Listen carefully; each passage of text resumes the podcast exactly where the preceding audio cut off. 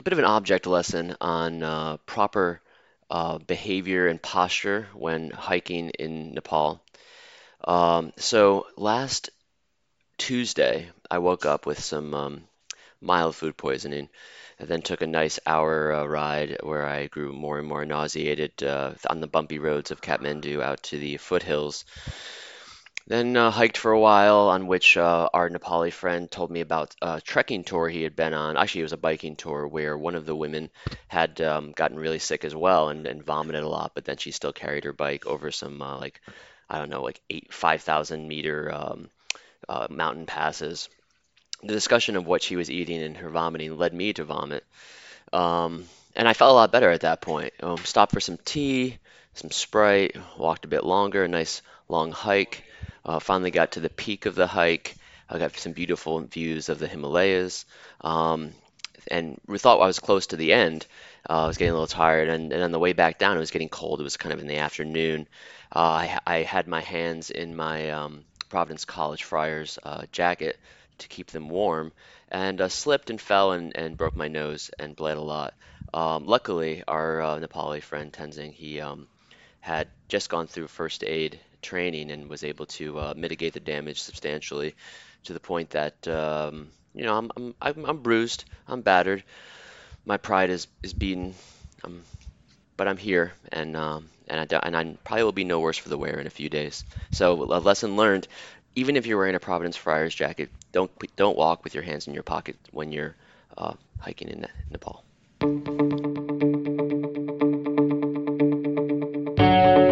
Double bonus the rest of the way. Double bonus as That's well. right, two free throws. Both teams will be on the double bonus, so we'll have two the rest of the way.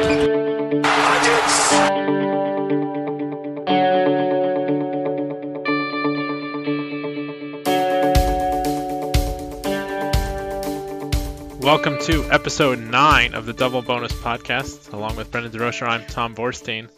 We are coming from different continents on different sides of the international date line. Uh, it's very exciting to see Brendan. And now that you mention it, I do see your nose is broken in our little uh, video chat here. But I was just so distracted by the return of the Brendan DeRocher beard that I could could not help but miss such an, a rare flaw in your face, Brendan. So I hope you're feeling better. And uh, Yeah, usually I depend on you, Tom, to be my beard, but today I grew, I grew this one myself. My other question is, uh, how, where do you where do you draw the line of mild food poisoning? We don't get into too many details here, but you've had worse cases than this one. I had definitely had a worse case of food poisoning than this, um, and that was at the end of my honeymoon in Phuket when I went to um, a cafe in the middle of the rainforest and uh, to have a soda after a nice hike before our flight back to, to Hong Kong after our uh, honeymoon. Um, and the lovely waitress was very insistent that I get uh, some sort of a beef dish, which would turned out to be a very bad idea. Um, yeah, so that was definitely the worst case. We didn't go into details, but uh, in this case, I think it was maybe some some onions and, and tomatoes from uh, from a kati roll that I we had in Thamel, or I, I had. I ordered two, thinking they were quite small, and they ended up being quite large, and I ate a lot of them, and um, you know, Yeah, got to be careful one thing with, led to another, karu yada yada yada. Yeah, yeah. So anyway, I mentioned the bisque. all right, check one off the list. There we go. Uh, where do you want to start, Brendan? Where do you want to, a lot of college basketball you've been Yeah. following while you've been in the Himalayas and Hong Kong, on the other side of the Mhm, world. Yeah, Yeah, the um, I was able to watch a game on a beautiful um, uh, screen on uh, Saturday morning here, Friday night. Uh, Friday night was actually a f- pretty fun night of uh, college basketball. I know Saturday had some good games as well, but Friday night in um, you know the Eastern Hemisphere and Saturday morning here in Hong Kong, um, the Big East had some good games. We'll talk about them later. Marquette, uh, Marcus Howard had a huge game. Providence, Texas. Uh, I know. Um, uh, I think that was Baylor, Oregon night as well. Uh, and also the night that Furman, I think, took the, its first loss, the night that Gonzaga led like 33 to 4 in Denver. So that was kind of the time that I was most focused on college basketball. I also caught a couple other games um, when I woke up in the middle of the night in Nepal. Um, but yeah, it's I, I think it's, let's get started with uh, with you know what people come here for. They come here for uh, Kansas, Kentucky, North Carolina, Duke, Blue Bloods. Uh, so let's start with Duke, Texas Tech. I was following this game on uh, Twitter, and people were um, apoplectic. This is where we need to start. Apoplectic about the number of charges that were called. Um, particularly when Zion Williamson fouled out with his fifth foul, a charge that uh, Texas Tech picked up. I, I want to under, I want to know what you think about the, the charge uh, and and the outrage about the charge in college basketball. I would say that charges are, are annoying to, to see called, but I think the outrage over them, just like the outrage over everything, is probably overblown. I, I do think that the the rules protecting the defender sometimes seem to get a little carried away. I think it's a much more dramatic call for the official sometimes to call the offensive foul, the player control foul. But I do think that we've seen some overreactions to uh, to this kind of thing in on Twitter. Everyone just flipped out. I was fl- flying during this, but I did see our little Twitter account light up with calling out Mr. Jordan Schultz, uh, Schultz, I should say, for saying that the offensive foul is literally everything wrong with college basketball right now. And Brendan, your take on it was pretty smart. Yeah, uh, I mean, I, I, guess the question is, I, am sure you could change it in some way. Um, I guess maybe in the NBA players are a little bit more adept at avoiding the charges. Like, is the rule really that different? Like, if a player is stationary, another player runs over the player, then it's a charge. If player's not stationary, then don't call a charge, a call block, or no call. I'd be a fan of more no calls, honestly, totally in college agree basketball. With that, yeah. Um, and maybe also calling some flops. Uh, you know, I was watching um, when I was watching the Providence uh, Texas game. I don't want to besmirch uh, Texas because you know uh, I think that they play really hard and they you know they might end up being a pretty good team. But Elijah Long, probably I think he's um, I think it was a Naz Long that went to Iowa State. Was that that was I think that might be his brother.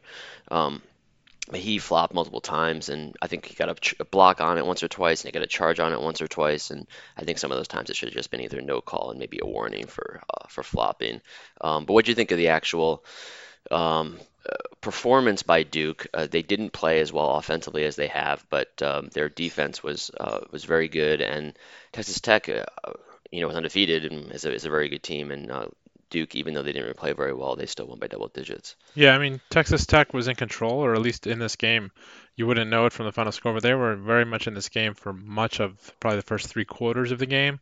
Uh, but obviously, the Duke defense really stepped up. They held Texas Tech to .71 points per possession.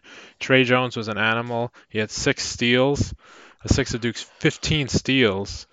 Um, and you know, Duke is obviously known for their offensive firepower in the freshman class, but have 15 steals against uh, Texas Tech team that is, you know, a top 10 team probably is a really impressive uh, accomplishment. So the defense really stepped up, and that's kind of what distinguishes made distinguish Duke from some of the other top teams like North Carolina and Gonzaga as the season wears on. It's just their defense, their ability to force live ball turnovers, which with their offensive um, potency is going to be a real problem for teams as they turn those quick uh, quick steals into buckets on the other end. Yeah, Texas Tech became um, the first defense to hold Duke under uh, a point per possession. I'm, I'm pretty sure. Let's see. The previous low for points per possessions for, for Duke this season was against Yale, which was 109 point, one point, uh, basically 1.1, 1.10, and in this game they had 0.85. So Texas Tech's defense was terrific, but um, but Duke really adjusted well and forced Jarrett Culver to basically do it all by himself. He did score 25 points, but he wasn't tremendously efficient. He had six turnovers, and no one else really helped him out. Matt Mooney had six turnovers in a very very poor game. Um, and then you know they're playing Tariq Owens a lot, the former St. John's center, um, but Owens is not really an offensive uh, as much of an offensive threat.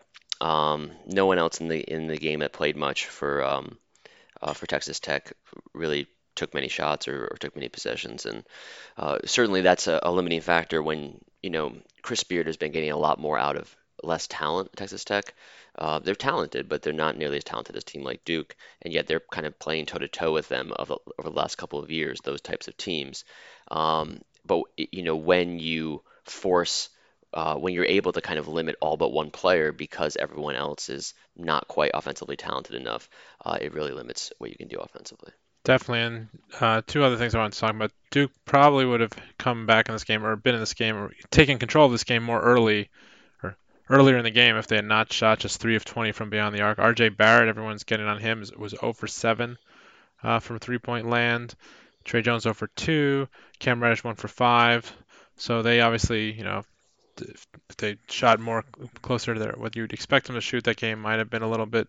Uh, Duke might have taken control more earlier in the game, and yeah, but it was 42-34 Texas Tech with about 14 minutes to go in this game, and Duke came back and just took control and just shut them down. So full credit to them uh, for winning this game.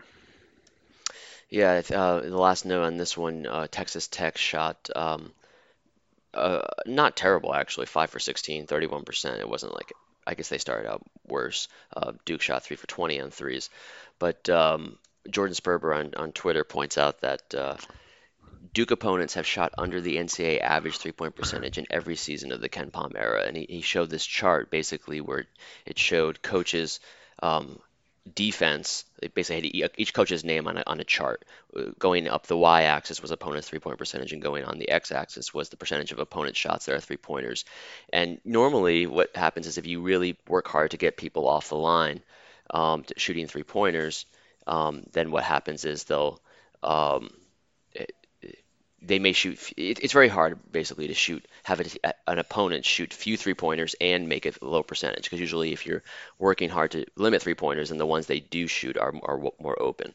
Um, but Mike Krzyzewski is a huge outlier on this chart. No one's even close to him in terms of both limiting three pointers uh, and also um, ha- uh, permitting a very low percentage. We see like Bo Ryan and Randy Bennett, John Calipari are kind of in vague striking distance, but really it's Krzyzewski by himself as the best three-point defender, um, defending coach in college basketball. Yeah, and Bill Evans obviously not doing a good job because he's in the complete opposite quadrant here, allowing a lot of three attempts and a lot of percentages, a lot of makes. So he is he's doing everything wrong that uh, Coach K is doing correct apparently.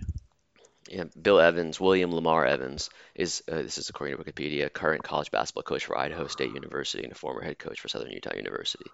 Uh, 69 years old, born in San Mateo, California. So, Bill Evans, rare Bill Evans mention, mentioned on the podcast. First and last, most likely. okay, let's move on. Um, we got a lot to talk about. We've been gone for a couple weeks. Um, North Carolina beat Gonzaga, lost to, lost to Kentucky. Um, you have any thoughts on the loss to Kentucky or the 103-90 win over Gonzaga, which was a week earlier? Uh, I was watching this game um, at a bar, so I paid a fair amount of attention to it. Uh, Carolina's offense looked really good, and Gonzaga's defense very unimpressive. Um, I'm a little concerned about them as they face a running gun team. North Carolina's is the perfect matchup for them. They just kind of go out there and say, "We'll run with you. We'll play our, our game, and if you can't stop us, we'll outscore you because our, our offense is very good. Um, Cameron Johnson was amazing in this game, six of eight from three, and they just they were shooting very well, and they probably wouldn't shoot this well all the time. But I was very impressed with their offense in this game. And just Gonzaga could do nothing to slow down Carolina. I know it was at North Carolina, but to allow 1.23 points per possession to allow 100 points uh, in the game, they allowed 53 in the first half and 50 in the second half. Uh, not something you want to see at Gonzaga. I know everyone's high on them. People saying this could be the best Mark Few team. We've heard that being floated around. That they're going to have to play a little bit better defense uh, than they did in this one to uh, to make that claim in my book. Yeah, and uh, if you look at recent uh, offenses, and again, this came from uh, Jordan Sperber, Hoop Visions on Twitter. great, great college basketball um, Twitter follow. Um, the last one, two, three, seven teams that have finished number one in KenPom efficiency on offense uh, have either played in the national championship game or lost in the first round of the tournament. So we had Villanova last year, who that won national championship. Oklahoma State the previous year that lost in the first round. Um, UNC um, the previous year that lost to Villanova in the championship game. Wisconsin the previous year lost to Duke in the championship game. Then Duke in 2014 that lost in the first round. Was that to Mercer? Yes, I believe yeah. so. Yeah. Uh, Michigan in 2013 that was national runner-up losing to Louisville, and then Missouri in 2012 um, that lost in the first round. That massive upset. Uh, one of one of the biggest. Uh, well, I mean now have Virginia, but um, Missouri lost to. Uh, it was a, it was a SWAC team. They lost to. Um, no, not Colorado. State. That's the wrong team. Um, Norfolk State. That's right. They lost to Norfolk State in the first round, and that was um, one of the biggest upsets in college basketball tournament history. Um, so I, when you look at this, the teams that made the championship game were all teams that had decent defenses, not great defenses, but decent defenses. Um, Villanova was 11th. Well, that's that's a pretty good defense. UNC was 21. Wisconsin was 35. Michigan was 37. The teams lost in the first round had poor defenses. Oklahoma State was 155th. Michigan, sorry, Duke was 86th, and Missouri was 111th. And right now, Gonzaga, at least at the writing of this tweet, sat at 64th in the country on defense, and right now sits at 60th. What are your thoughts on whether the defense will be good enough to allow them to be one of those teams that might go to the title game, or more likely a team that might lose in the first round? Uh, I don't think either. I think that's kind of a fluke. But I don't think you ever see a team as imbalanced as Oklahoma State again, uh, leading the country in offensive efficiency. That's kind of crazy. But uh, it is interesting to see how. I mean, defense. They say defense wins championships, but uh, you still need the offense. So I wouldn't really um, count them out. I'm also surprised that Oklahoma State team. I forgot how good they were offensively two years ago. Um, yeah, kinda, Keenan Evans. Yeah, that's kind of crazy. Yeah, yeah, that's insane. Um, and then uh, a week later, North Carolina went from being like kind of the darlings of uh, bouncing back, bouncing back from a couple, a couple early season losses, and then a week later they uh, they kind of throw up a, a stinker against uh, Kentucky, losing 80 to 72. Uh, Keldon Johnson um, had 21 points uh, and three steals. Um, and then on North Carolina side, we see Coby White had one of his worst games, four turnovers, uh, only eight points. Um, and then Nassir Little only played 14 minutes. Um, and I know that there's been a lot of talk. Uh, I think uh, I haven't listened to it yet, but the CBS Eye on College Basketball podcast just posted uh, mentioned that uh, had a segment about how Roy Williams is not holding Nassir Little back, and people were talking about calm down about Nassir Little. And of course, we've been on the side mainly of let's not overreact to Nassir Little's playing time. Um, but I don't know. What do you think about North Carolina based on that game? And, and is Kentucky back in the discussion of being in uh, Final Four and national, national title contender, considering their defense held North Carolina 0.87 points per possession has been really good of late, except for the uh, Seton Hall game when the Pirates uh, shot them out of the building. I mean, the thing about Kentucky is they've been very sketchy outside of uh, Rupp Arena this year, and this is their first win, I believe, outside of Rupp. Uh, so far, they remember they lost to uh, Duke to start the year, then they lost to Seton Hall, and then they finally played Carolina outside and won. In between, they beat teams such as VMI. These are all terrible teams they played at home.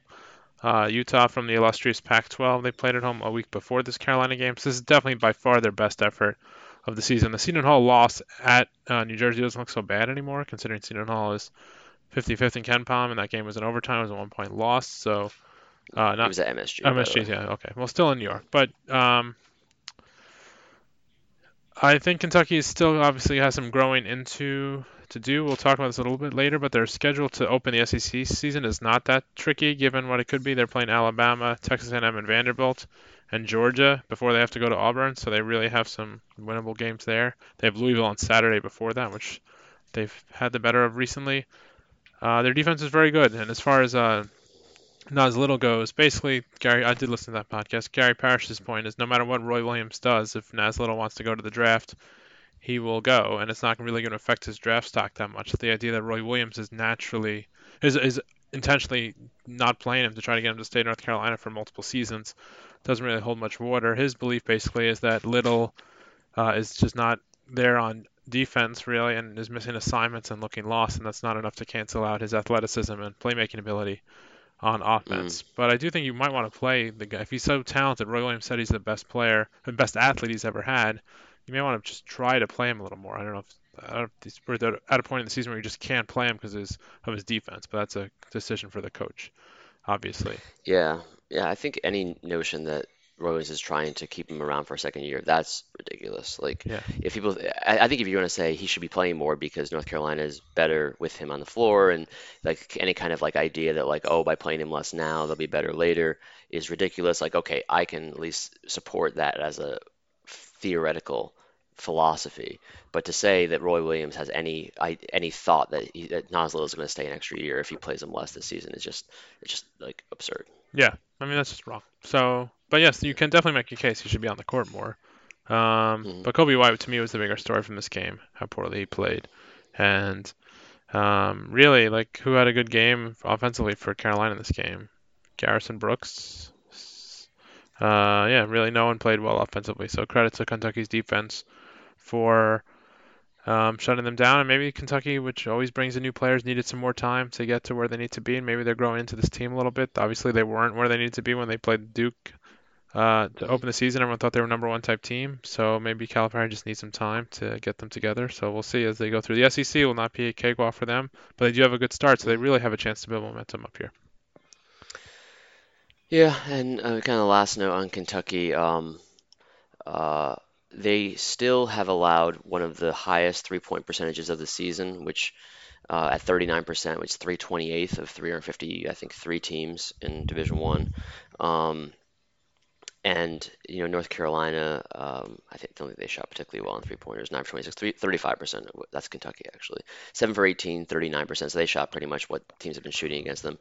But um, you know Seton Hall shot really well against them in that, that loss. They shot uh, 11 for 26, uh, and you know obviously with the exception of folks like Mike Krzyzewski, um, uh, we haven't seen uh, teams um, be coaches be able to hold teams down consistently on three pointers.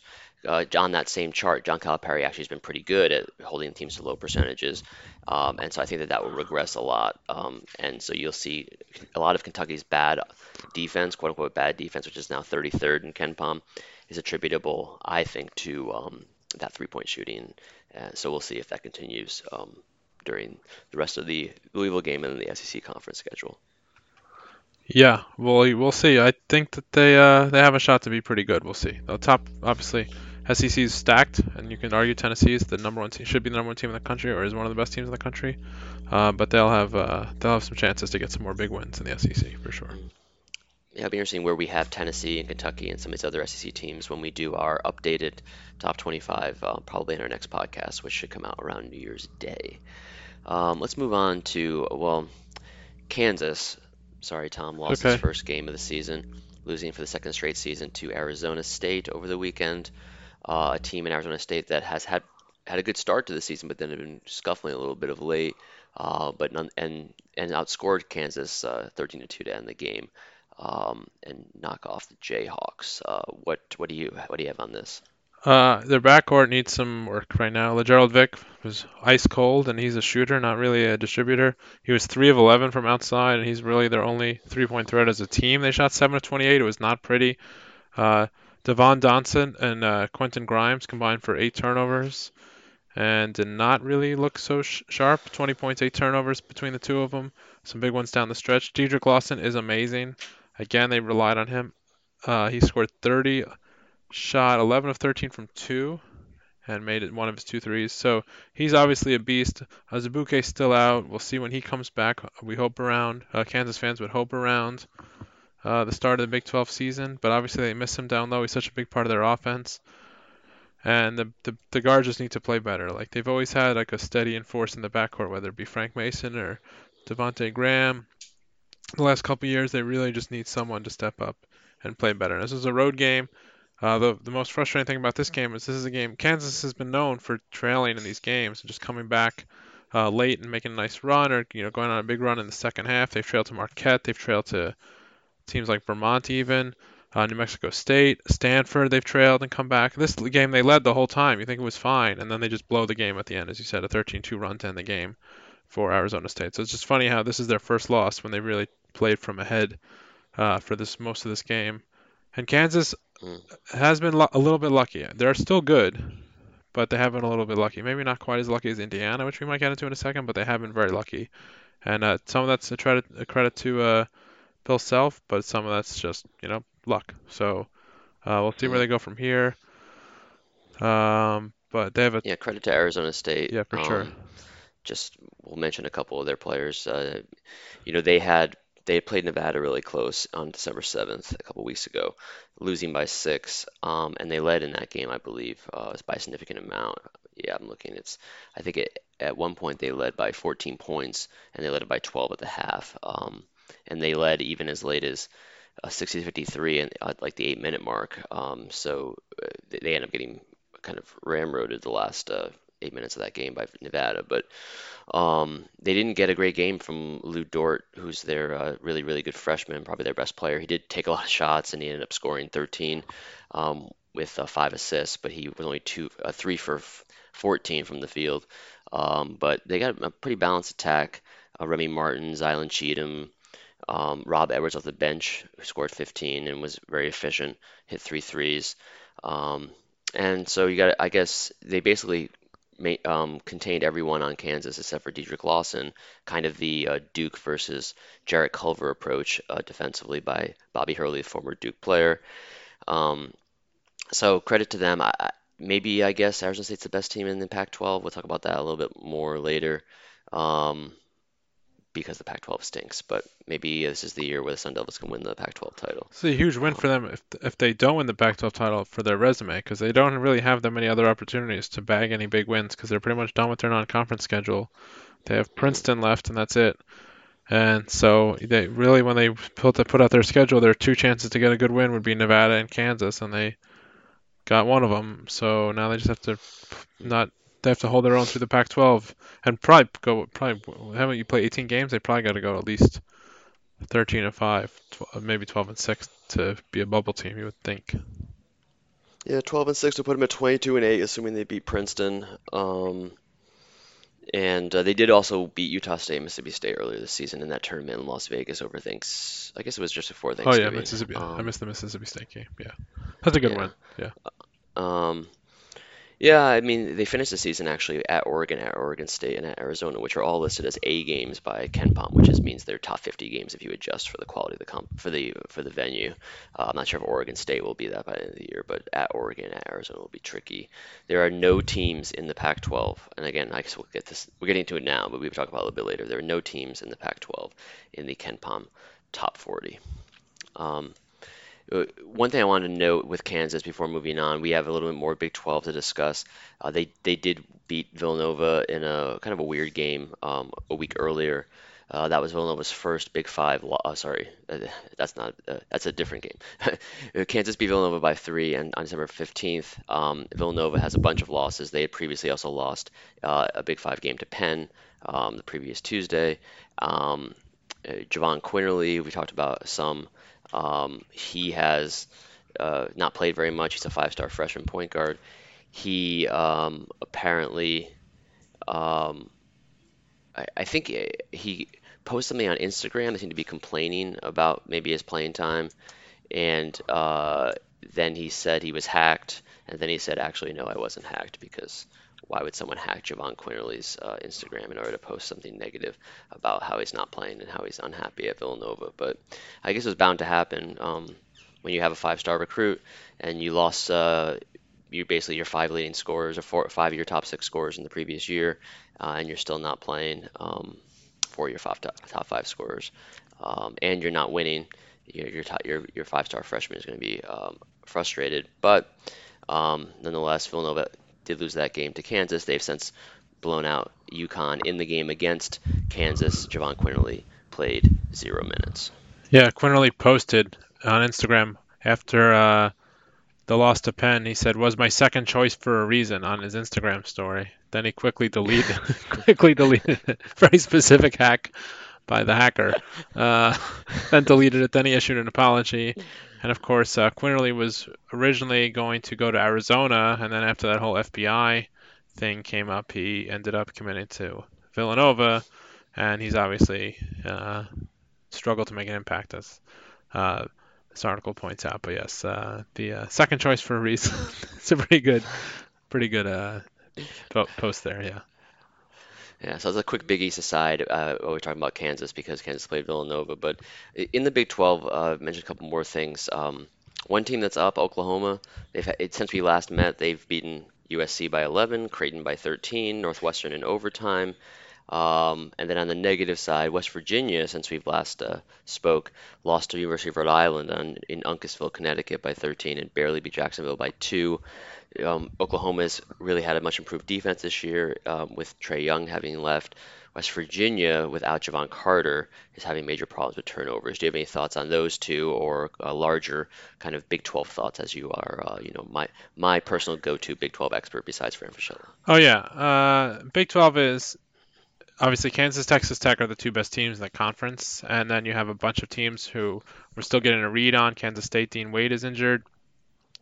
Uh, West Virginia, though, has been obviously the biggest disappointment of the season so far. Already four losses, not all of them good. They haven't looked good in some of their wins either. They lost to Buffalo at home. They lost to Western Kentucky on a neutral. That's not great.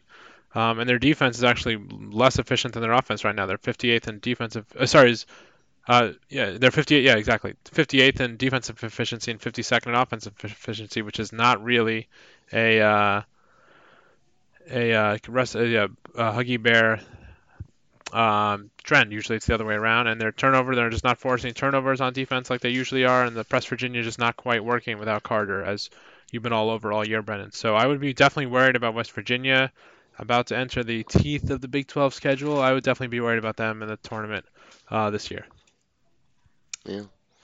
Um, and then with Oklahoma, we've seen uh, Christian James has been really, really good for them. Got, you know, he had been there before Trae Young, and then when Trae Young was there, he uh, took a back seat. You know, like you know, that's it for a good reason. But now uh, he's back in the driver's seat, um, scoring a lot um, and hitting a lot of a lot of two pointers for a guy who's not uh, not very tall. Um, at six four, he um, recently at least he scored uh, 12 um, with eight with nine rebounds uh, against uh, Northwestern, and then he, he, had 14 against Creighton, 16 against USC, 14 against Wichita State, 25 against Notre Dame. I'd, I'd just say it's a pretty tough schedule that uh, Lon Kruger's. Oh, uh, definitely, it's one there. of the best in the country, yeah. and they're 11 and one, and it's not a paper 11 and one. They're not like St. John's. Like they've played some real teams out there. So uh, credit to them and credit to shade at Chris Mullin there. Ouch. Yeah. Well, we know you. You know, we know you also have a high opinion of Chris Mullin. So, um, yeah, I think that uh, I think that they are going to be a very dangerous team, and Kansas, I believe, opens their Big 12 schedule against them at home. Uh, so that'll be a good uh, good tip off to the Big 12 schedule. Yeah, and in Oklahoma's last game against Northwestern, we're going to move into talking about a few Big Ten teams here. Uh, the Wildcats have really um, had a difficult time in close games this year. Uh, they ha- are, are now down to eight and four, despite um, having a KenPom rating in the low to mid 40s. In this game, they uh, they led late. Um, you know, they they led and uh, I think had the ball, and they needed some free throws, um, and they weren't able to hold on. It was never a huge lead, but uh, but they did have uh, late leads. Um, AJ, um, it's Ryan Taylor's a 96% free throw shooter. Um, and he missed his first free throw of the year against. Oh no, he hit his free throws, but they had some problems on the stretch knocking down free throws. Um, they went five for nine in the game. Well, they only had nine free throws. Maybe that's a bigger problem than just the ability, inability to make down the stretch. Um, so if you look at Northwestern's uh, record, they have an overtime loss to Oklahoma, a two-point loss at home to Michigan, a two-point loss at Indiana, um, and that's all in their last five games. Uh, beyond those five, they've they've won their other two games uh, against Chicago teams, DePaul and Chicago State. Um, they now have no quality wins out of conference because a neutral win against Utah is not a good win. A home win against Georgia Tech is not a good win, and they have no more chances for non-conference wins. So it's it's going to be a tough road and a very difficult Big Ten if Northwestern is going to get back in the NCAA tournament, despite seemingly having a team that is good enough to do so. Just the uh, the close results have not gone uh, Chris Collins' team's way. No, they haven't. They play. They do play Columbia next. So uh, yeah, that should be a, probably a win. Uh, sh- shouts to Dave Kalen if he's watching. He'll he always likes to taunt me about those uh, those games. So we'll uh, see what happens. yeah, there's nothing like punching down as a Northwestern basketball fan at Columbia. Um, a couple other things that have happened in the Big Ten. Uh, Indiana's gotten a bunch of close wins. Um, they've won since the Duke blowout, uh, they've won four games by a combined eight points. Duke blowout loss in the Big Ten-ACC Challenge. They beat Northwestern, as you mentioned, by two, Penn State by two, Louisville by one, and Butler by three. The Butler win was part of uh, a doubleheader at um, Bankers Life Fieldhouse, I believe it's called yes, now. That's used to be Conseco Fieldhouse. Um, they won the Butler game. It was tied, and Rob Phinisee, a three-pointer from 30 feet out to win that game. Uh, and then more, more recently, Juwan Morgan had triple double, the first, I believe, since Bob Knight was the coach uh, in Indiana's win against Jacksonville. Uh, Indiana's kind of in the opposite spot. They're a better team than Northwestern, but they're also in the opposite spot. Northwestern winning those close games, and they're positioned not only to make the tournament, but to get a pretty good seed because they have these uh, quality wins, especially over the last couple of weeks. Yeah, I watched most of that Butler game. There was a very good comeback. Uh, the last possession was a disaster. They were very lucky to get that three, but it was a very good comeback. They trailed uh, pretty much the entire game and came back really well to uh, to get in a position uh, there. They trailed 61-52 with nine minutes to go in the second half. So uh, credit to them. Phinisee shot. Um, he was very calm after the shot too. Uh, CBS's Ali LaForce asked him if it was his biggest shot of his career. He said so far. Just seemed very calm about the whole thing. Uh, so I give him credit. I don't think Archie Miller was too happy with how that possession went, but obviously happy with the result. But I think afterward he talked in the news conference. He was, you know, giving the coach, well, we can't be, we can't, we have to run a better play than that or get execute better than that. But he he made the shot, so credit to him. And yeah, they're going to be a dangerous team in the Big Ten, and they've gotten these results. They had some. We talked about the Arkansas game when that happened. They've had some bad close uh, performances in close games, so it's good for them that they were able to pull it off. And Juwan Morgan, who tw- appeared to twist his ankle in the Northwestern game uh, in, earlier in December, uh, is playing great. So obviously he's healthy, and that's really huge for them because everyone talks about Romeo Langford, but it's probably Juwan Morgan who's going to carry uh, this team for large stretches, the senior, um, as they go into the Big Ten season.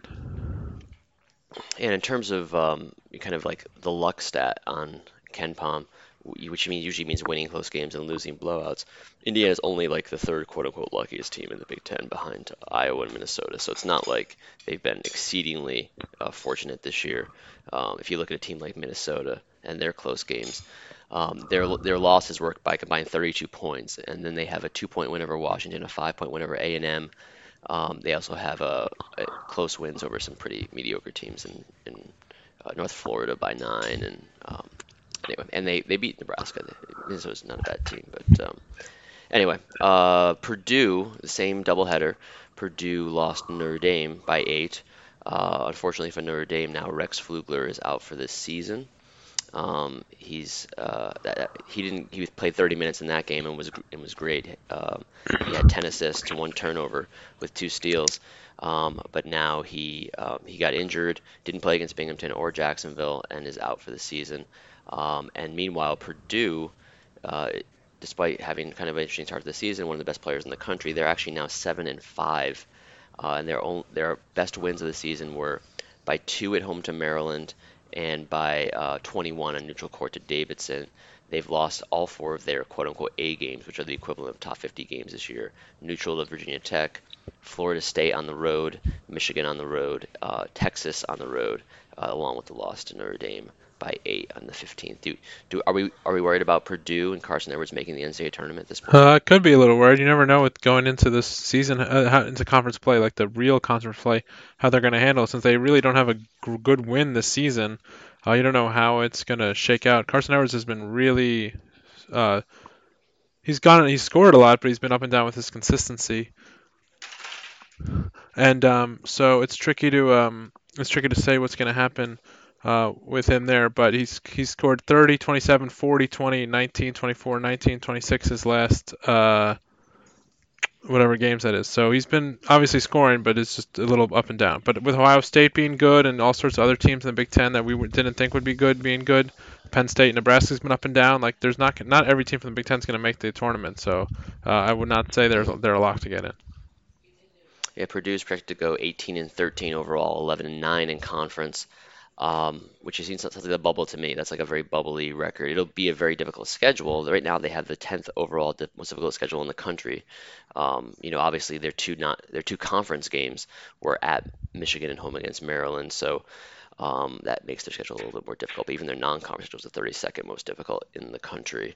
Um, yeah, so the Big Ten, we talked about them. Um, briefly, before I get into the Big East and Pac-12, I'll talk about Houston a little bit. Houston is one of those undefeated teams that's left that hasn't been talked about very much. Um, but since we last spoke, they beat, they beat LSU, they beat St. Louis, they beat Utah State. They now have um, two uh, KenPom A wins and three KenPom B wins, uh, and no losses.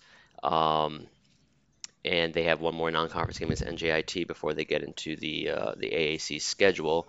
AAC is okay this year, not good, not bad. Um, any thoughts on Kelvin Sampson's group and when they might lose their first game? Uh, hmm, they do have a pretty soft schedule coming up. Uh, they're when's their their only projected loss the rest of the year, or two projected losses, is the UCF on February 7th.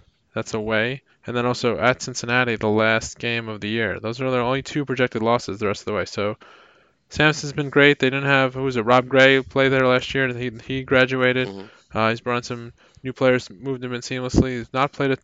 They have some they have some good wins. It's not like it's a total cakewalk of a schedule. So I don't know. It's a good question. Could they be the last unbeaten in the country? I definitely think that's possible. Um, Yeah. yeah, that They've been kind of the opposite of Kentucky this year defensively a little bit. They're fifth in three-point defense, 25.3. That might regress a little bit. Um, they have had some close wins: six points over LSU at home, four points over St. Louis at home, four points over Oregon at home. Um, and they do have a couple of toss-up-y kind of games coming up at Temple, January 9th, and at SMU a week later, uh, January 16th. Um, but yeah, it looks like a good chance that they can go 15-0 at least, NJIT, Tulsa, and Memphis, and they'd be 15-0 at Temple. Um, a pretty, a decent Temple team. Uh, certainly a, a game that they could could definitely win. There's no reason why they couldn't win at Temple, but they they could also lose that. Uh, it looks like I do wonder this, whether this will be a team with a weird resume and what sort of seed they might get when it all uh, gets played out. They say that they were to go, as Pom has them, 13 and 5, um, say 20, 26 and 5, um, and go to the say the finals of the AC, AAC tournament. Would they get a potential three seed or something like that, or, or are they going to get like some kind of like six or seven seed? Um, yeah. The only other unbeaten's are St. John's, uh, Nevada, Michigan, and Virginia right now. So you figure Mhm. Michigan, Big Ten, Virginia, ACC. They're probably they'll have some tough games before February 7th. So I think it's possible they are the last unbeaten, which would be kind of crazy. Uh, Yeah, it's year goes on. Nevada. That's that's the that's the Yeah. team that is a little bit tricky because they they're 12 and 0. Um, they have had a lot of close games recently, actually. They um, they started the season with blowouts after blowout. Their first through the Loyola game, actually through the USC game, every game they'd won had been by double figures, and every game since then that they've won has been by single digits. They've won by six over Arizona State, by eight over Grand Canyon, by four over South Dakota State, and by six over Akron. Um, so they're not playing quite as efficiently the last few games. They've dropped from fourth to eighth in KenPom despite um, three straight wins, which shows you that their efficiency and their um, their kind of margin of victory has not been as impressive. Um, you look at their schedule, and January 12th they play at Fresno State. That's probably the next losable game they have on their schedule. Although if you can, if you play Akron and only win by six at home, then maybe there's a lot more losable on your schedule. Yeah, but Um, they have. Who's your pick? You- You're going Nevada as the last one to beat? Uh, yeah, I think you want to go I'll go. Uh, I'll go Nevada. Okay. But yeah, we'll see what happens. Yeah. Um, yeah, let's talk about the Big East Friday night. Uh, it hasn't been a great season for the Big East so far, but on Friday they got a couple good wins. Marquette uh, ended Buffalo's undefeated season. Markus Howard had 45 points, which uh, tied his career high in regulation, and um, he had more than 50 points in an overtime win over Providence last year, which was uh, I don't want to talk about it. Um, and uh, the same night, uh, Friday night, Providence um, in what was a fun first half, but ended up being kind of ugly second half. Um, they defeated Texas at Texas, which uh, had to surprise a lot of people, despite Providence not having one of the, not having its best freshman. AJ Reeves is still out with that foot injury. Um, any thoughts on either of these two performances by the Big East in a season that has not been its best? Well, I think obviously Marquette is shaping up as a bona fide uh, champion, uh, championship contender. Just to give you an idea, uh, he scored. Markus Howard scored 40 points in the second half of that game. So 40 of his 45 were in the second half, which is insane. Only 13, sorry, only 19 players have scored 40 points in a game this season, and he scored 40 points in the second half. Uh, do you happen to know who's who has the high game in the NCAA this season, by the way? Who has the high game? Yeah, There was a guy who made 15 threes for Furman in a non-division one game. yeah, that's the one. Yep, Jordan Lyons. yeah. Yeah, There you yeah. go. Um, Um, Yeah, so that was amazing, and uh, he's obviously really good. And Buffalo is no slouch. It's kind of, I'm kind of hoping that Buffalo uh, wins the MAC to make sure they make it in the NCAA tournament. Um, so I'm excited to watch them. But Marquette could be the uh, the Big East uh, champion this year, given Villanova's struggles. And Providence, it's nice to see them bounce back. I know we don't really want to talk about the uh, UMass game, which uh, I almost ended up watching with you, Very but I did not end up doing that, luckily. But at least they bounced back with three straight wins, including a win and a true road game at Texas, which is really nice. Kind of cancels that, almost cancels that out from a resume perspective, and um, Yeah. uh, just it's better to see. How's their backcourt health right now? Well, um, AJ Reeves was there uh, at the game, but he did not uh, he did not play. He was still had crutches. Um, uh, it's interesting because he talked all year um, about Makai Ashton Langford and David Duke, their point guard combo. Uh, in this game, David Duke was in foul trouble a lot. Makai Ashton Langford played significant minutes, and he has the last few games. Um, he played 19 minutes. You know, he's last year he was a high possession guy, constantly shooting and turning it over. This year he still has turned over a bunch, but he's shooting less, he's distributing more. In this game, he was kind of a caretaker um, on offense. Uh, they were really working through uh, Maliek White, the uh, junior uh, kind of combo guard, and Alpha Diallo, who's um, an All Big East qual- caliber player um, who was the again the MVP, the KenPom MVP. He's he's been MVP of uh, Providence games six times this year. He had 20 points, even though he only scored two points in the first 15 minutes of the game, um, and got to the line, uh, the game off late with uh, with a lot of free throws.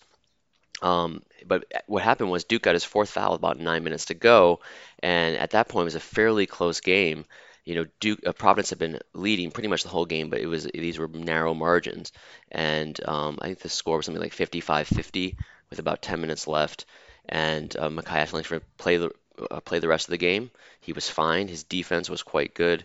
Um, uh, Providence's defense in this whole game, just except for a few Courtney Ramey um, breakouts in the first half, um, and then no one seems to be able to guard Jaxson Hayes, um, who was six for six in the game. I think he's made his last 20 field goals for Texas, um, but he got in foul trouble and ended up fouling out. He got a really big um, technical foul at one point for taunting Makai Ashton Langford, uh, so that was big uh, for the Friars. But um, but yeah, so I think Texas is a weird team. Uh, they are very inconsistent. Their offense is really out of sync. They had, I mean, Providence plays a pretty tough style of defense and, and makes you do things you don't want to do. So I give them credit for that. But the Texas offense is just kind of a mess. And then defensively, um, Texas played, I thought, pretty well, especially the second half. Forced a bunch of turnovers in that half. But the Friars, without really a, a point guard or a lead guard like they've had in the past, you know, you think of Kris Dunn and Kyron Cartwright and Bryce Cotton they don't have, or even Vincent Council, they don't really have that guy right now, and so they're running a little more flex. They're trying to get um, the ball down the post to p- players like Alpha Diallo.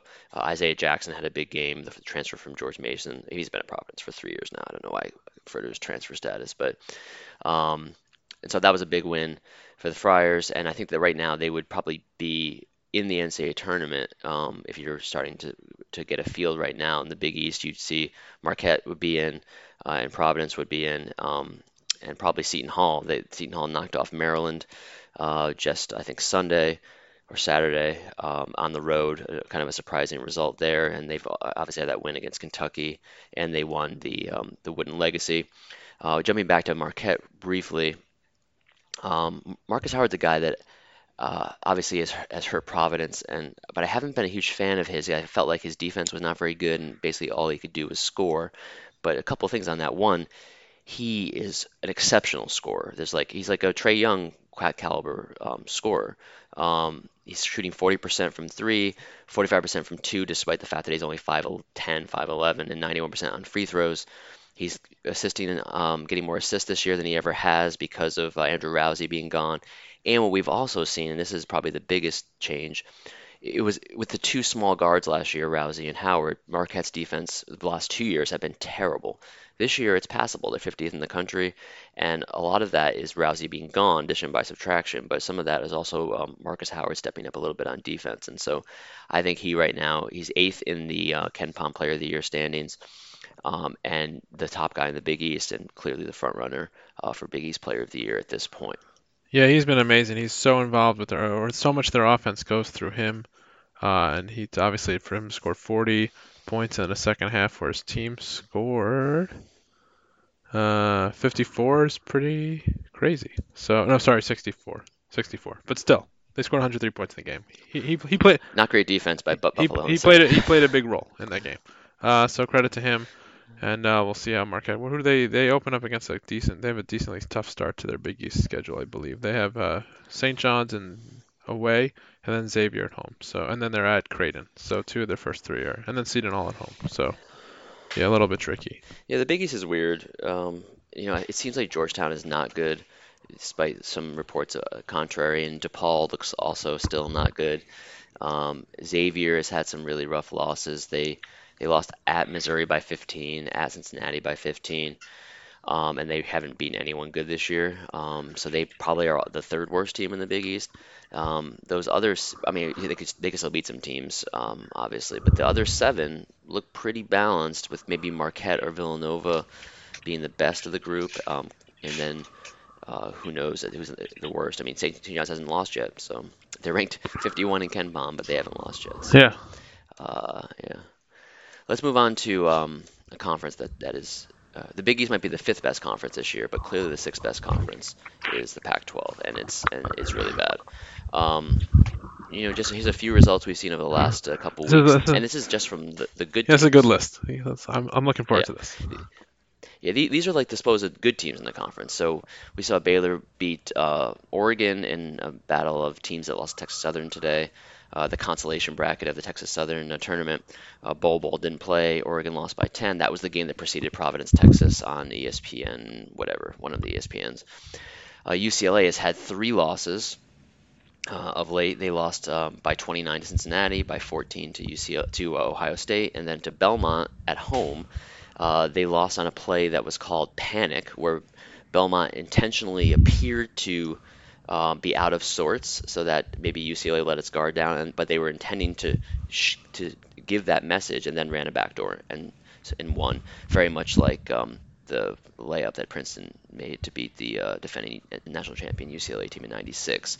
Um, I saw Belmont play Providence the day before Thanksgiving last year. It wasn't quite the same play, but they basically did a, um, a pass over the top um, to one of um, Pro, uh, Belmont's players, where Providence had no one in the back door or at the at the rim, and made that shot to go up by one over Providence with about four seconds left.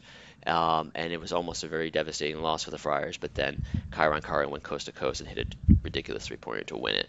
Um, so Belmont's a team that is good now and will be keep getting better because they're actually still quite young. Virginia Tech, moving on to other losses in the Pac-12, beat Wash- Washington by 12. You know, not a terrible loss, but this is Washington supposed to be one of your better teams. Maybe the I think preseason they were picked first or second um, in the Pac-12. Arizona also lost to Baylor at home by nine. I mean, Baylor's clearly playing better now than they were earlier in the season. Now that Makai Mason is back, but um, still not a great loss at home. And then Colorado, who you know, I've been looking a little bit at the KPI uh, index, and so KPI is a good place to go to kind of get a sense of where teams like how their quality wins and losses kind of fit together. Um, it's it's not a, a perfect proxy for how the bubble tends to work or at large rankings work, but it's not bad. Um, Not bad. and Colorado actually had yeah, it's not bad. Um, and Colorado actually was one of the highest ranked um, Pac-12 teams, but then they are playing this tournament in Hawaii. In the first two games, they lost to Indiana State, and they lost to Hawaii. Both games, Colorado's favored to win. Um, and so we actually talked about Arizona State has had a pretty good start to the season and just beat Kansas, but uh, will the Pac-12 get more than one NCAA tournament team this year?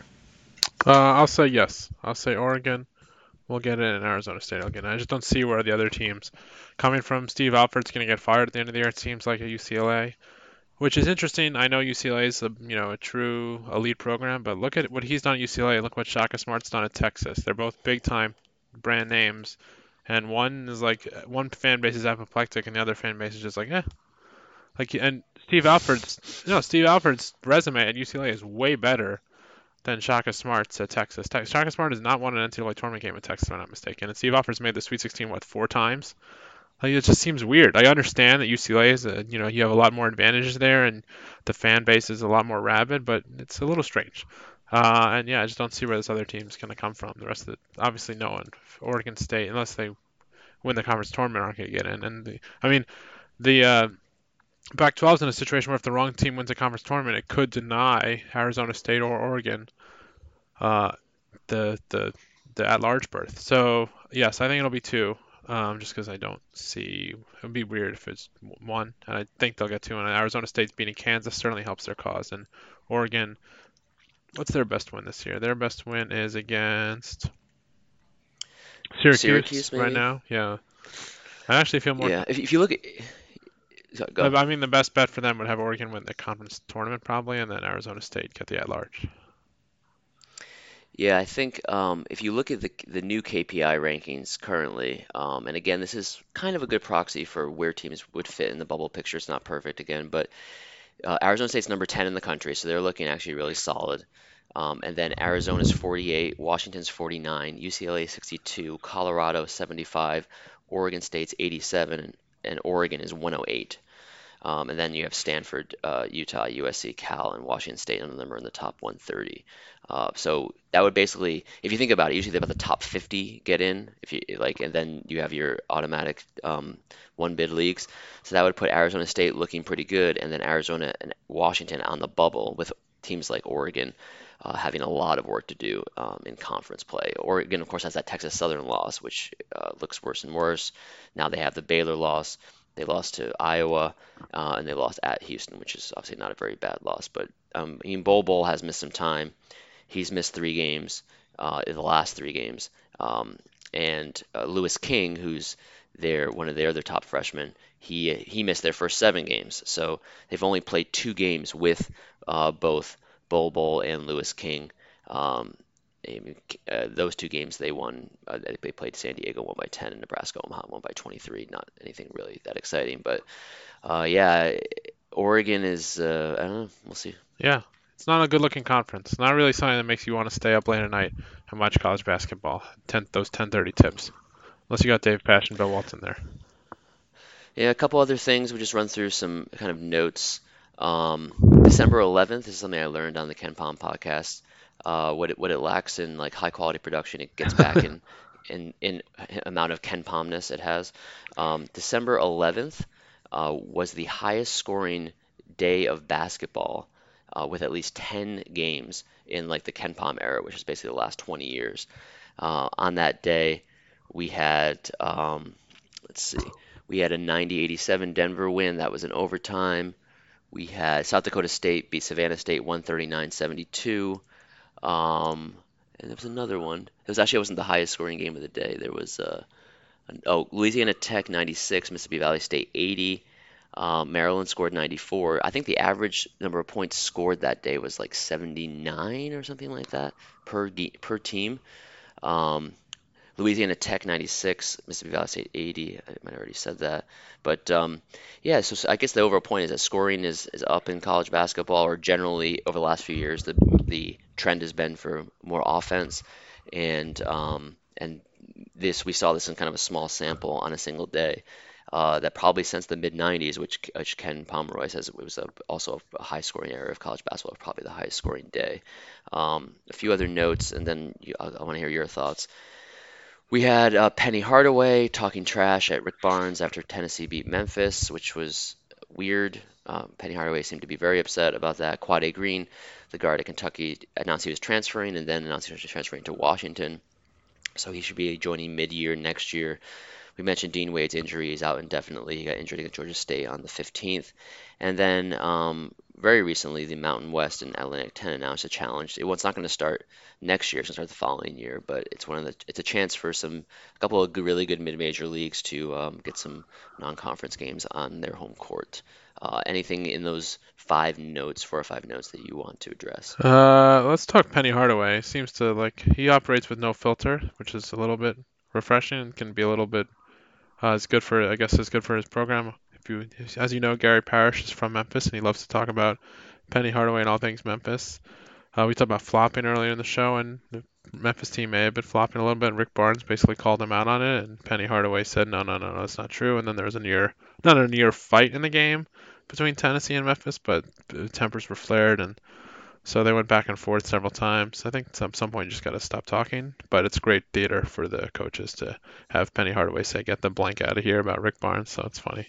Uh, I mean, you. What's funny about college coaches, and I, I mean, people have noticed this about Penny Hardaway, is that they all talk in the same way, basically. Like all coaches say the thing. That's a great program over there. You know, they're He's doing a great job over there. Those are great kids, all that stuff. But Penny Hardaway does not say that kind of thing. So it is refreshing. If everyone said it, would get. I, I think he did punctuate his comment with like, "Oh, he's a legend." He was like, he just ripped he ripped Rick Barnes for like five minutes, and then Oh yeah, no. uh, I think it's yeah, so it's yeah he said yeah, I got it here. It's like, do you have a relationship with? Did you have a relationship with Barnes before? No, don't need one. Never have. Don't need one. He's good. He's a leg- legendary coach in this game. Now, I'm sure the intonation wasn't like that, but you just read the quote. It's like, what do you say? Yeah, oh, by the way, he's a great coach. Yeah, and a legend. Yeah. So he's freaky. Even then, even Penny Hardaway, you can't get into coach speak. Did get in. Uh, he's a great coach. Yeah. So Okay, yeah. Um, uh, yeah, I don't think there's anything else we need to really spend any more time on. The Mountain West A10 challenge we can discuss in like episode whatever, 147 of the uh, Double Bonus podcast, uh, which you can follow. I think we mentioned this. You can follow us on Twitter, Double Bonus Pod. DoubleBonusPod.com is our website. If you've gotten to the 59 minute mark of the podcast, um, maybe now's the time to follow us on Twitter and rate and review, subscribe on iTunes, uh, Spotify, Google Play Music, um, et cetera, et cetera. Uh, but let's look ahead, Tom. What what do you what's what's coming up in the next week of college basketball? What do you got for well, we got no games coming up really of consequence the next uh, few days as we celebrate Christmas. Uh, the next real big game is Kentucky at Louisville. The uh, one of the great non-conference rivalry games of the year. Last year was a bloodbath. Kentucky destroyed them 90 to 61. This is a better Louisville team. Kentucky's just finding its stride after beating Carolina. They're favored by one in KenPom spread at Louisville. What do you think about this game?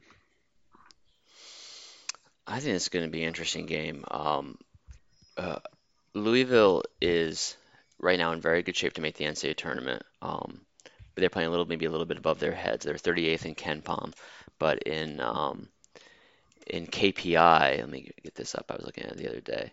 Uh, they're 17th. Um, they had that good win against Seton Hall on the road, um, and what they're they're getting is uh, is surprisingly good offense from guys like Jordan Nwora, uh, Ryan McMahon. The the point guard has been really good. Um, I'm I'm actually going to go with Louisville. Uh, it's at home. It, we have Kentucky favored by one. It's not really a meaningful spread because of how small it is, but um, you know, uh, Kentucky coming off the big win, you feel like maybe it might be a slight letdown spot. They think they're a much better team than Louisville. Of course, going on the road at Louisville, the fans are probably get you pretty pumped up. So I, I don't think there's going to be too much of a, of a look ahead spot or or like a letdown from the previous game. But I'm gonna I'm gonna take Louisville to cover the one point spread and win um, Chris Mack's first uh, battle of the Bluegrass State. Yeah, I like Kentucky. I think uh, Calipari has owned this rivalry. Uh, he gets his guys up for it, and I do think it will be a close game, but I think Kentucky will win this one. Uh, the next one we got is Florida hosting Butler in a random Big East SEC game. That's also on Saturday. Uh, Florida lost to Michigan State recently. What have they done since? I forget. But they have, uh, and Butler had that bad loss, obviously, to Indiana a couple weeks ago. Florida, since that game, Yeah. has beaten Mercer and Florida Gulf Coast. Um, and they have this is their last game before the SEC season tips off for them. So they've kind of underachieved. I think they've been a little bit disappointing this year under Mike White. Obviously, we talked last show about um, Jalen Hudson just vanishing off the face of the earth. Um, so we'll see. This will be an interesting one down there in Florida. Yeah, Butler is actually the second highest ranked team in, in KenPom ratings at 29, um, which is interesting because they don't, they had the one, they actually already beat Florida this year, which is the weird thing. They played in the Battle of Atlantis, um, and they won by seven. It's a very strange thing that they scheduled this game when they were, I guess maybe it was ahead before they had the Battle of, of Atlantis uh, teams. I think it's always a, weird thing when two two teams play twice in non-conference. It is schedule, strange. Maybe uh, just figure out like a way to do it where if they play, yeah, I guess there's no way to do it really because you got you have to book the non-conference games at a time. Yeah, Kamar Baldwin is obviously Butler's best player, but he has not had a very efficient season. He's only shooting 28% on three-pointers. Uh, last year he was 33, the previous year was 37. His his O rating is down to 100 uh, despite the high possessions. You know, I think he needs to, again, I think how he goes is how um, how his team will go against um, Indiana. He scored 16 points, but he was only 7 for 19 from the field, and he only got the free throw line once. Um, so that's a weird thing about Kamar Baldwin. For a guy who takes a lot of two pointers, he doesn't get to the line very much. Uh, I'm not sure where I'm going with my just general Butler commentary, but I, I I'm going to pick Florida um, to cover the four point spread. I, I'm a little bit skeptical about Butler. I don't even know why, but I think that their 29th ranking seems a little bit off to me. Um, they did beat Florida already, but I'm going to say that uh, Florida gets back at home. No one beats Florida twice in non-conference play in the same season, so I'll go with Butler. Uh, so I'll go with uh, Florida as well. Oh, you're, you're going to Florida. Yeah. Okay. Uh, the next game we got. This is a big, interesting Big East opener. Seton Hall, who's looked very good, has some big wins against St. John's, who's looked very good and had no big wins. Uh, yeah, what do you think? And by the way, this is uh, this game is on Saturday also, and Seton Hall is a three-point KenPom favorite at home. Yeah, St. John's has played the 344th toughest, which is to say the 10th easiest non-conference schedule of the season. They've only played one um, game that would be equivalent to a top 100 game. That's at Rutgers. They've also played a semi a, a game in Barclays against VCU, which uh, is carried as a semi home by uh, by KenPom, which was the end. St. John's won that game in overtime. Uh, St. John's is a good offensive team for all the kind of smack we talk about them. Um, they don't turn it over. They make their threes or they make their twos. Um, they don't get their shots blocked. Shamorie Ponds is really, really good. He's right next to Markus Howard, probably in Big East Player of the Year. Um, and Alpha Diallo probably needs to be on the list somewhere as well. Um, and they have a really good top five guys, top five or six, really. After that, it drops off significantly. Um, they're they have the 11th fewest um, bench minutes in the country, um, and so uh, you know foul trouble could be an issue um, because it's a team that does actually send its opponents to the foul line fairly often. Um, they, they're 241st in the country in free throw rate allowed. Um, Seton Hall is uh, kind of a very different kind of team. They um, they they kind of live and die by the three, but they're not actually a great three point shooting team. Um, you, we saw in their win against um, Kentucky, they shot the lights out, but then, eh, for instance, against Louisville, um, they only shot three of 18. Um, so, and they lost that game at home by five. Uh, this is I, I don't really have a great feel for Seton Hall because of they've been they've played so weirdly, but they have won five in a row, uh, and I and they just beat Maryland on the road, which is a tough place to win. Uh, I will take Seton Hall to cover the three point spread and, and beat uh, St. John's. Yeah, uh, I'm definitely worried about St. John's lack of depth and lack of real, really a true test up to this point. Um, so Seton Hall's obviously been tested, so I'll take them as well. But I'm this is a, to me a very intriguing game just because you don't know what how Seton Hall's going to play. They're kind of like a mishmash team, and we just don't know what St. John's is like at all, like against real teams. So this will be an interesting one to watch. Uh, but I'll take uh, Seton Hall. The next one we got is Providence against Creighton. Brendan has already set his DVR. He'll be flying back to the United States uh, for this game.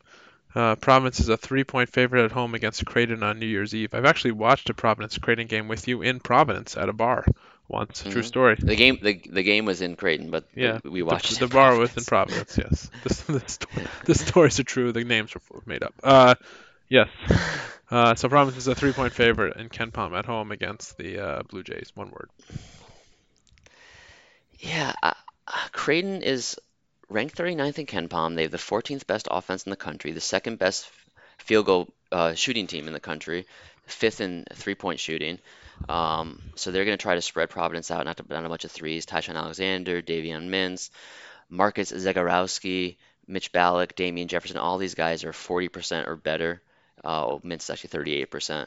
Um, at, three, at three-point shooting, they also have Martin Krampelj, who um, really hurt Providence in the game at um, Creighton last year. Um, and then he got hurt and he missed much of the uh, the and he missed the rest of the season.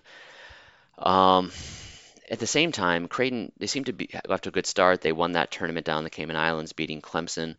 Uh, they had a tough late loss at home against Ohio State, and then they played Gonzaga really tough. And so sitting in there on December 1st, we thought maybe Creighton is actually one of the best teams in the Big East. Uh, but since then, they lost by 19 at a good Nebraska team, and they lost by 13 at a good Oklahoma team. Um, so that means that they're they're winless on the road this year. Um, Providence has played Creighton pretty well over the years. Um, in, in this game is in Providence. Um, I'm trying to think of the last time Providence lost to Creighton in Providence. Uh, last year, Providence beat Creighton by 14 at home. The previous year, they beat uh, Creighton by actually lost at home and won on the road. Um, that was the game actually Maurice Watson, uh, I think, got hurt for. Well, he got hurt a little bit later, but he, uh, but that was the team that had Maurice Watson and was really good. And then they later played them without Maurice Watson.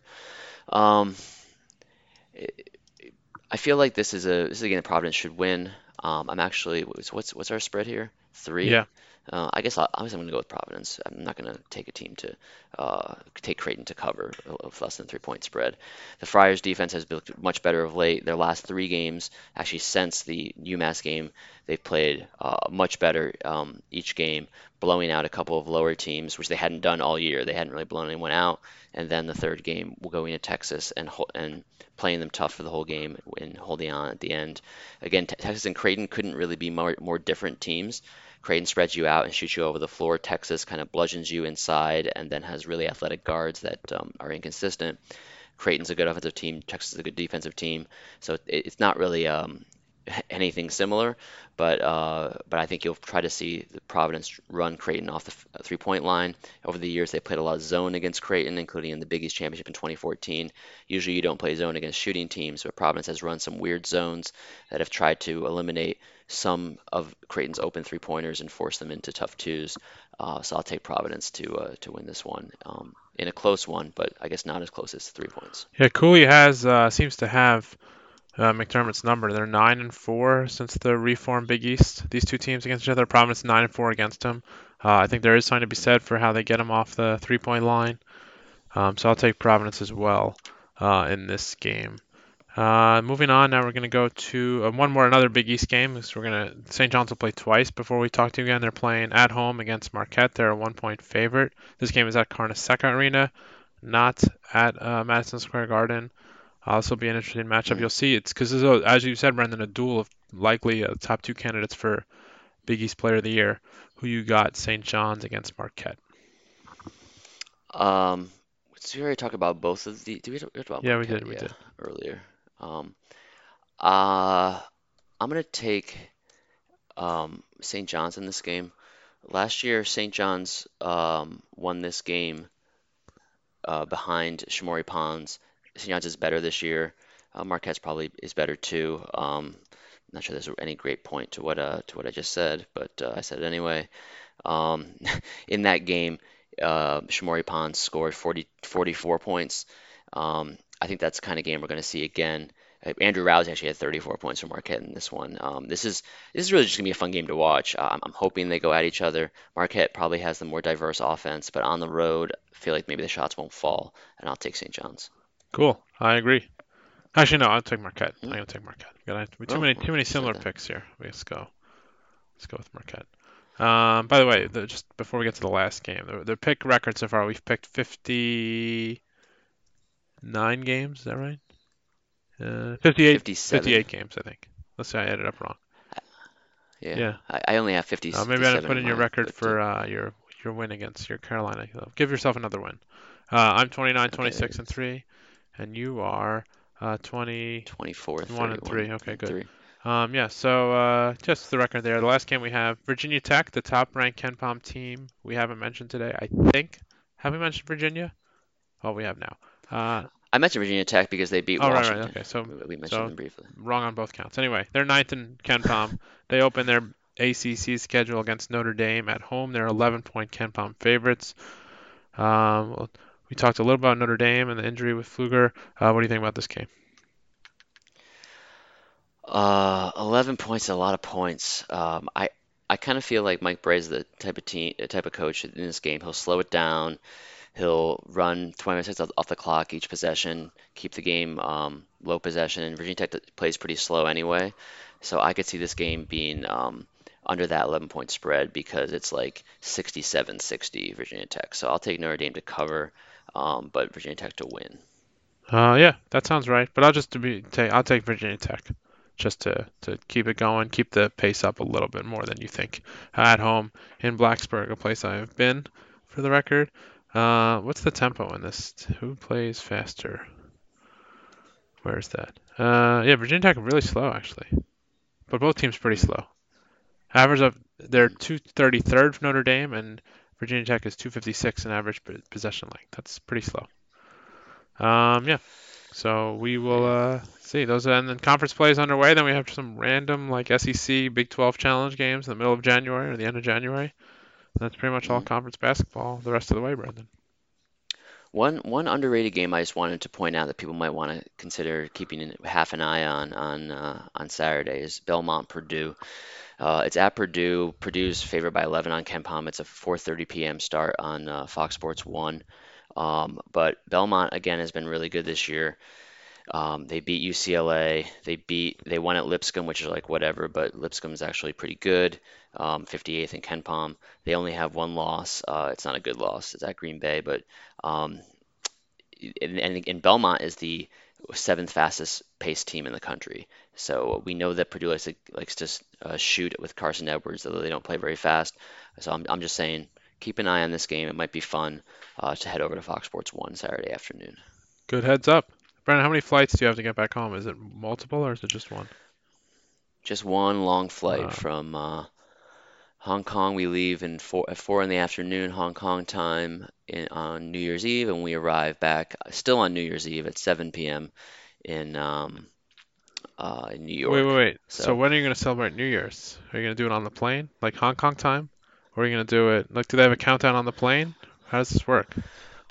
Well, uh, my friend Dustin said that he was on a flight um, on New Year's and that there was no countdown or announcement or anything, but he did notice that some of the um, flight attendants were kind of huddled in the back with uh, some champagne and kind of cheers to each other, which seems a little bit um, rude to me personally. Um, but uh, I, I will be celebrating it in New York. There's a, a friend invited us over. I don't know how tired we'll be. I still have that Creighton Providence game to watch once I land, and I also have once I land uh, Northwestern's bowl game for football. Um, as Northwestern alum, interests me. They're playing Utah in the something something something Holiday Bowl, um, and that game starts actually right basically when we, our, our flight lands. So it's a little bit tricky to both get the Creighton game in without, and then but also watch Northwestern game without seeing the score of the Creighton game, but then also see our friends. So it's going to be a tricky last uh, five hours of 2018, but we'll be celebrating in um, New York. Cool. Sounds like a. What about yourself? Uh, I'm not flying on New Year's Day. I'm not in Hong Kong right now.